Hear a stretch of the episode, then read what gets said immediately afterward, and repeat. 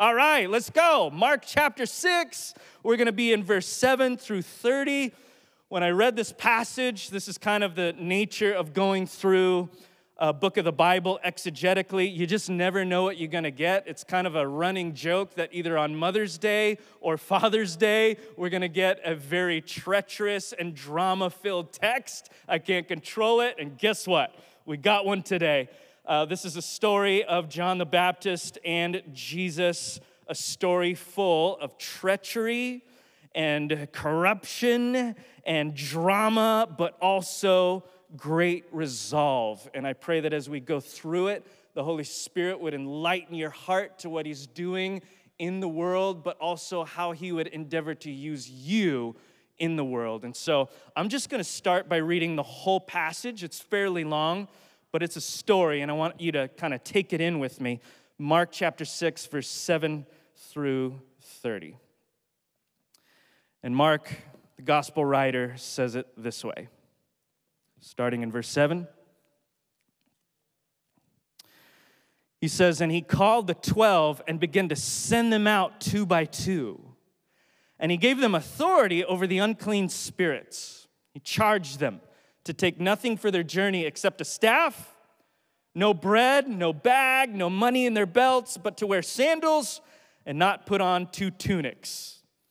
And he said to them, Whenever you enter a house, stay there until you depart from there. And if any place will not receive you and they won't listen to you when you leave, shake off the dust that is on your feet as a testimony against them. So when they went out and proclaimed the people should repent, and they cast out many demons and anointed with oil many who were sick and healed them.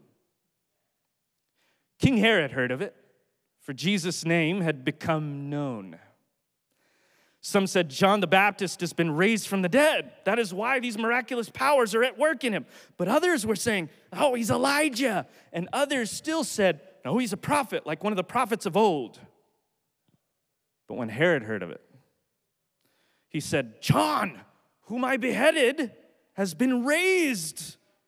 For it was Herod who had sent and seized John and bound him in prison for the sake of Herodias his brother Philip's wife, because Herod had married her. For John had been saying to Herod, That ain't right. It's not lawful for you to have your brother's wife. Don't do that. And Herodias had a grudge against him and wanted to put him to death, but she could not, for Herod feared John, knowing that he was a righteous and holy man, and he kept him safe. When he heard him, he was greatly perplexed, and yet he heard him gladly. But an opportunity came when Herod, on his birthday, gave a banquet for his nobles and military commanders and the leading men of Galilee. For when Herodias' daughter came in and danced, she pleased Herod and his guests. And the king said to the girl, Ask me for whatever you wish, and I will give it to you. And he vowed to her, Whatever you ask me, I will give you, up to half my kingdom. And she went out and asked, I said to her mother, Herodias, What should I ask for? And she said, The head of John the Baptist. And she came in immediately with haste to the king and asked her, uh, asked, saying, I want you to give me at once the head of John the Baptist on a platter. And the king was exceedingly sorry. But because of his oaths and his guests, he did not want to break his word to her. And immediately the king sent out an executioner with orders to bring John's head. He went and beheaded him in the prison brought his head on a platter, gave it to the girl, and the girl gave it to her mother. When his disciples heard of it, they came and took his body and laid it in a tomb. Verse 30 The apostles returned to Jesus and told him all that they had done and taught. This is the word of the Lord. I am partly glad that there's passages like this that show up in the Bible because so many of them are full of exceeding joy and power and success stories, testimonies of good and great things happening. I sometimes need ones like this to remind me that sometimes following Jesus is hard. I think I need passages like this to remind me of that because when I follow Jesus, it's sometimes hard. And without passages like this and stories and testimonies to affirm that, I tend to feel like I'm alone or I'm doing something wrong. If following Jesus has been hard for you in the last year, I want you to know that you're not alone and you're not weird. And you're likely not necessarily doing something wrong either. You've just signed up for something that is wild and adventurous. And with it is going to come a few things. And I want to walk you through three things that you can expect when you're following Jesus. The first one is that discipleship, the other word that we use for following Jesus, requires a sense of dependence. Dependence specifically on Jesus. Now, I'm getting that from that first passage.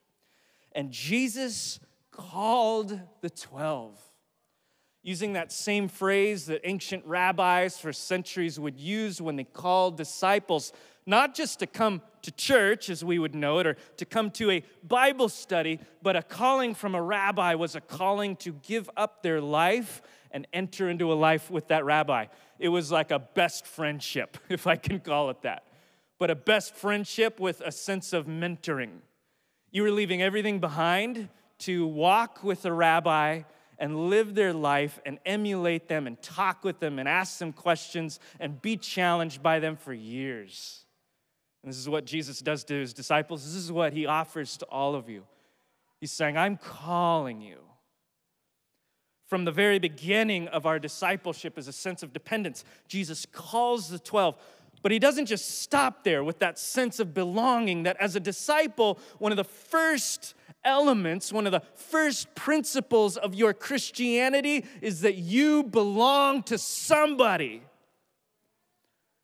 Maybe a, a concept that grates against our modern sensibilities of autonomy and independence. You belong to Jesus.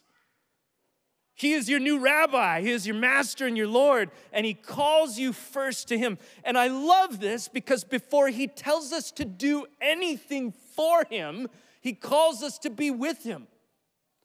One of my favorite passages in the whole Bible is in Mark chapter 3, where it says, And He called the apostles to be with Him.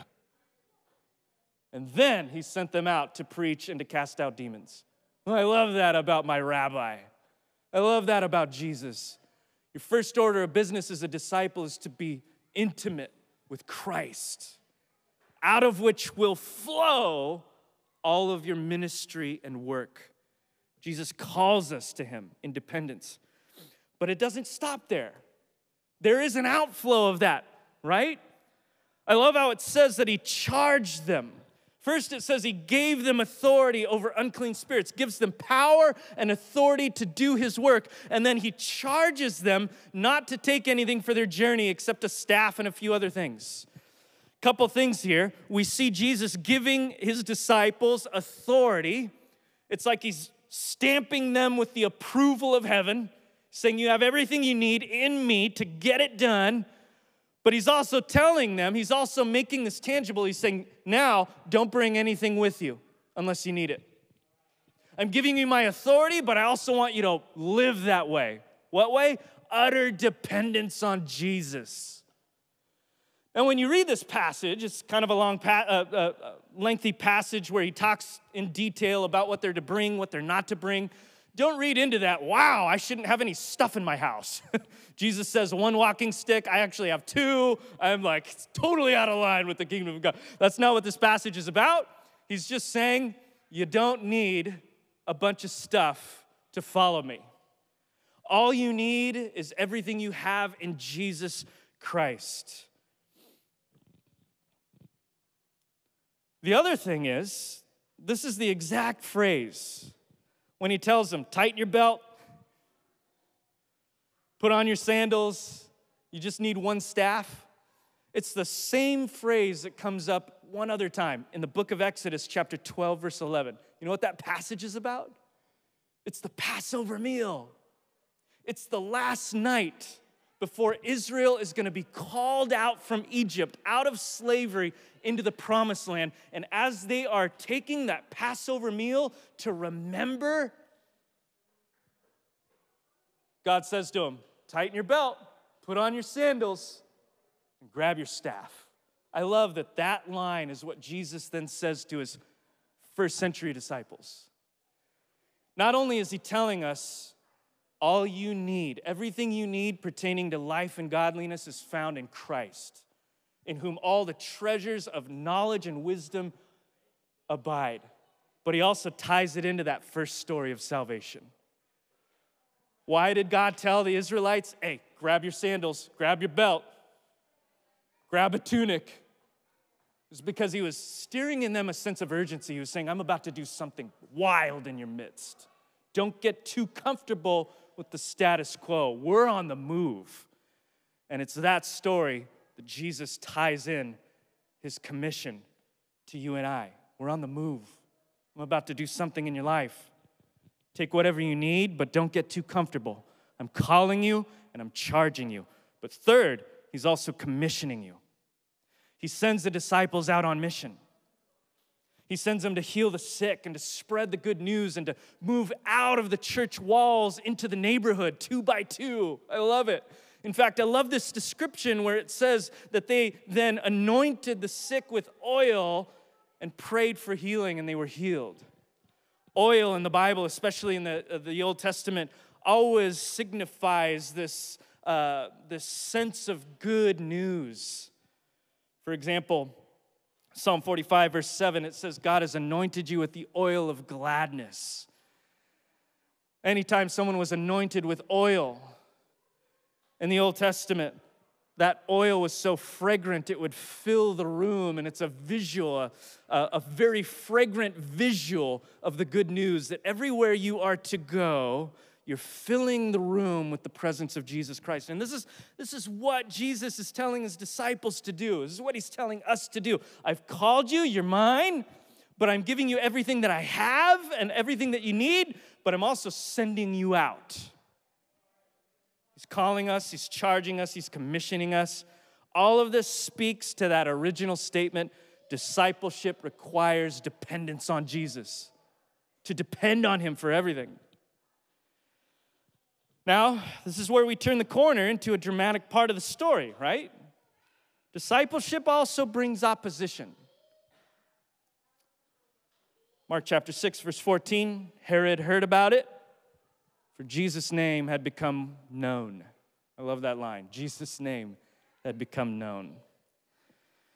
There are only two passages in the entire book of Mark that are not about Jesus. This is one of them. It's about John the Baptist. The other one is also about John the Baptist at the beginning of Mark. These two solitary passages that have very little to do directly with Jesus are about this guy named John. And most people, most scholars will tell you that it's for two different reasons. One, we see in this passage John the Baptist paying dearly for walking and speaking faithfully. And what we see in this passage, a sandwich, if you will, is think, think about this passage. It started with the disciples being called and commissioned. It's going to end with them coming back and reporting to Jesus what they did. But right smack dab in the middle is John losing everything. What we see here is a couple things. One, I think we see that John, every time he appears, appears as a foreshadowing of Jesus. He's giving us a picture of what Jesus is going to do. And yet, the Jesus that comes along is going to be even far greater than that.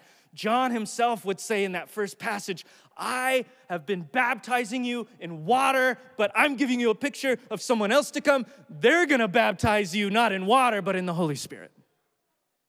I'm giving you a picture of something greater to come. In the second one, John will die in a prison by himself. Jesus will die too, but Jesus will rise from the dead. So we see a picture of the death of Jesus. But we also see a picture of what we should expect to face when we follow this Jesus. That for those who want to follow Jesus in a world full of greed and decadence and power and wealth and corruption, it won't always be easy. Now, I know this passage is foreign to us as we sit here freely worshiping the Lord in a building and it might not be the case all over the world, but every Christian in the world, in some way, whether on this end of the spectrum or on this one, will face some kind of opposition for following Jesus Christ because Christ does not fit into the world system very nicely. And so, when you endeavor to follow him, the world will push against you. For others, it might look like prison. For others, it might look like losing their lives. For you, it might mean trouble in the workplace. For others, it might mean trouble with your neighbor. For some of you, you might be ostracized by your family. For some of you, it might mean to withhold your integrity, uh, you're gonna have to take a pay cut. There's so many different ways that this will show up, but it will show up. It won't always be easy, and there will be moments where we have to surrender things that we found comfortable, that gave us a sense of ease. And when that moment comes, the question we need to answer right now, before that moment comes, because it will come, is to say, Is Jesus worth that trouble? Is he worth the trouble? There will be trouble. Is he worth it? This is that moment for all of us where we've got to reckon with the reason why we're in this building or outside in the overflow or at home watching on a laptop. Why are we a part of this thing called a church? And there might be a million reasons why you started. I have them too. I grew up in the church. My parents went to church. And that had some kind of formative effect on my life, even though I fought kicking and screaming until I was 24. For others, it might be tradition. It might just be the way you grew up. For others, it might be deeply tied to your political system, and that's why you're in it. For still others, it might be culturally acceptable in your sphere right now. For others, it might be a relational benefit. I go to church because that's where I meet friends. There's so many different reasons Many of them are good, but none of them will get you through the opposition that you're going to face for following a king who threatens all other counterfeit kings. For that, you're to need something deeper. And I want to argue today that that deeper has to come from Jesus himself. That you are, at some point in your life, whatever brought you into church today, praise God for that. But now I'm asking for the Holy Spirit to bring you deeper if he hasn't already for you to get, get to a place where you are able to say, I am here not because of my mom, not because of my dad, not because of my friends, not because of the coffee and the donuts, not because there's childcare, but because, like Second Corinthians chapter 4, verse 6, I have seen the light of the glory of God in the face of Jesus Christ. I have tasted and seen that the Lord is good. And if you can get to a place where you feel that in your gut, and maybe the Holy Spirit is right now taking you there, and it's a process, that's cool too. Then when opposition comes, you'll be ready for it. Can you say that? Can you say, like, in John, when all of the disciples left Jesus because he started saying weird stuff in John chapter 7? And Jesus turns to Peter and says, Do you want to leave me too? And Peter says, Pfft.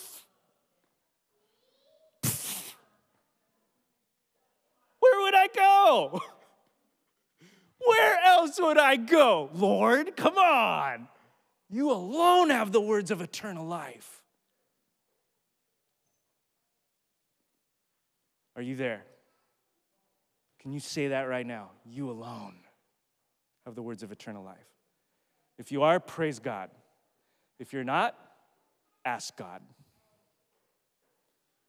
Ask Him to move you past all the surface things that He might have used to get us this far. And now is your moment to say, I want more. I want more. The disciples had more. They had that gut feeling. And this is my last point is that discipleship which requires dependence and brings opposition, is often fueled by resolve. What do I mean by resolve? Resolve is that gut feeling to decide firmly on a course of action that is not easily derailed by circumstances. It just means you have something deeper in there. It means that even though your circumstances have changed, your resolve has not. There's an anchor down there. You may have felt a sense of resolve for other things. Why are you at that job where it's really difficult right now? I've spoken to a number of people just today about difficult jobs. Why are you still there? Well, for some of you, there might just be this one thing that's like, oh. And that one thing could be, well, I just need to put food on the table. The other thing might be like, I still have things to do here. I still have something I want to accomplish. Why do you keep dealing with that one person, even though they're the most difficult person you've ever encountered? Well, it might be a sense of resolve, something deeper. For you, it might just be, well, I'm related to him. and it's Thanksgiving. There's not a lot I can do. with. Resolve, man. There's something deeper than the circumstances you're facing that are moving you forward. We need that too with Jesus. We need to see beyond all of the cultural trappings that come with religion to see the man himself, Jesus Christ, and to say, You alone have words of eternal life. Where else would I go? We see resolve in two different groups here. Mark chapter 6, verse 29. After this tremendously tragic, corrupt story the disciples heard of it and they came and took his body and laid it in a tomb. Uh, this is probably speaking of John's disciples, not Jesus. They came and asked Herod for the body and buried him. Um, because of that, they're probably likely the source of the story. In other words, John's words live on. They took his head and his body, but not his voice. The disciples must have had the sense to recognize that. But I want you to see how scary that must have been. I mean, I can't read their minds, but if I lost like my leader who was just killed by an angry, capricious, frivolous king based on a drunken wager with some power hungry people, I, the last place I would want to show up is in his front yard. And they go directly before him and ask for John's body. His words live on. He took his life, but not his voice. That's resolve. They must have sensed something deep down, like, oh, he taught us things that we need to, we need to hang on to.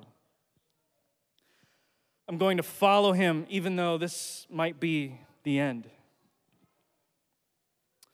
We also see, again, that this is a foreshadowing of Jesus' death.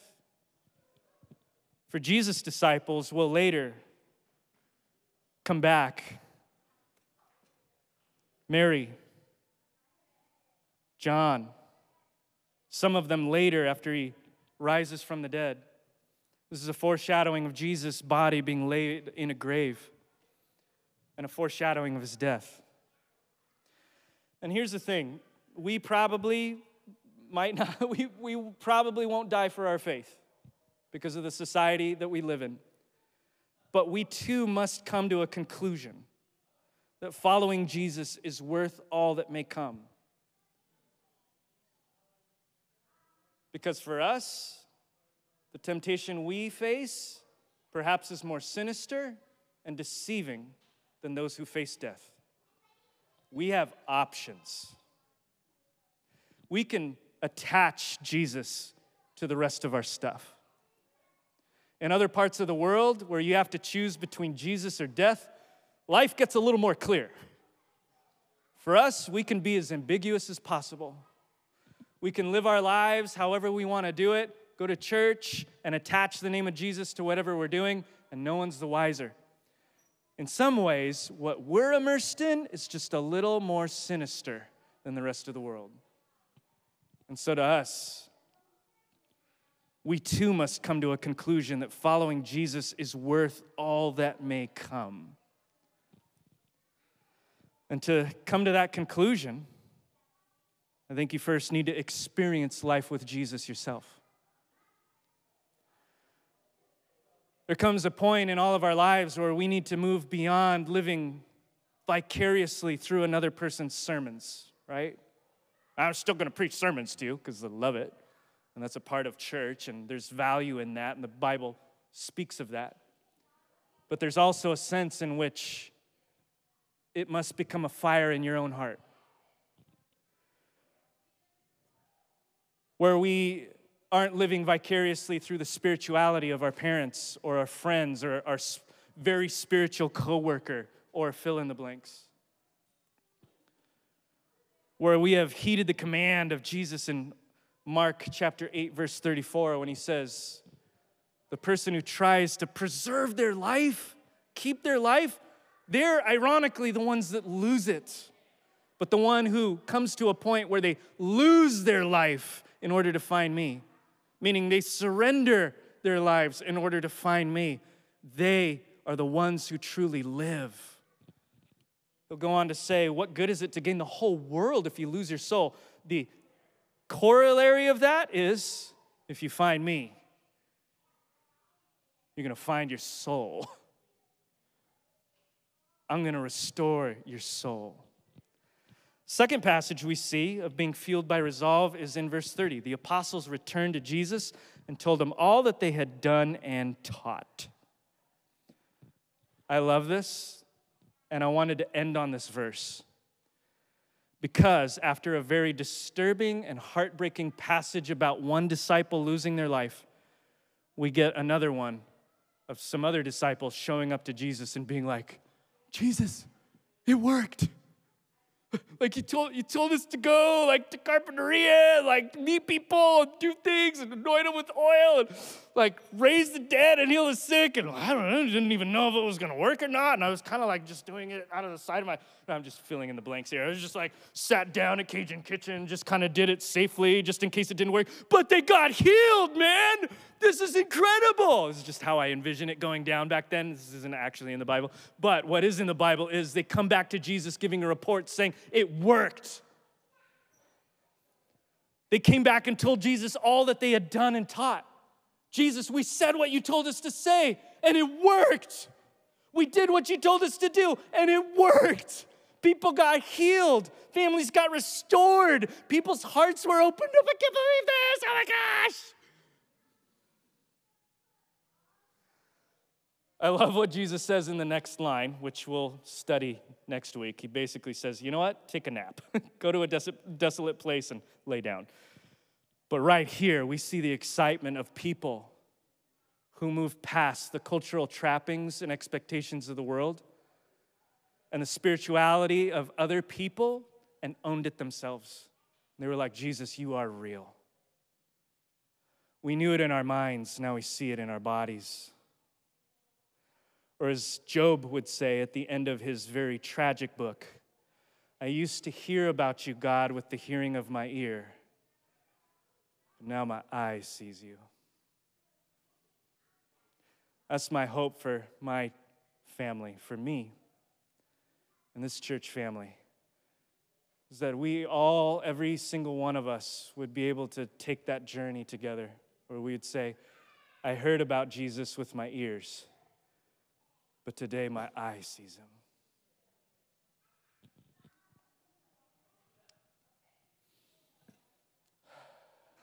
I'm going to ask Robert to come up as we sing. And as you're asking about a discipleship that requires dependence, that will meet opposition, but is fueled by resolve, where can you start right now? Well, I think what a lot of us probably need to do is begin to fan the flame of our resolve today. For some of you, that might be following Jesus for the first time instead of just hearing about him. For others that have been following Jesus for a long time, that just means going back to first things.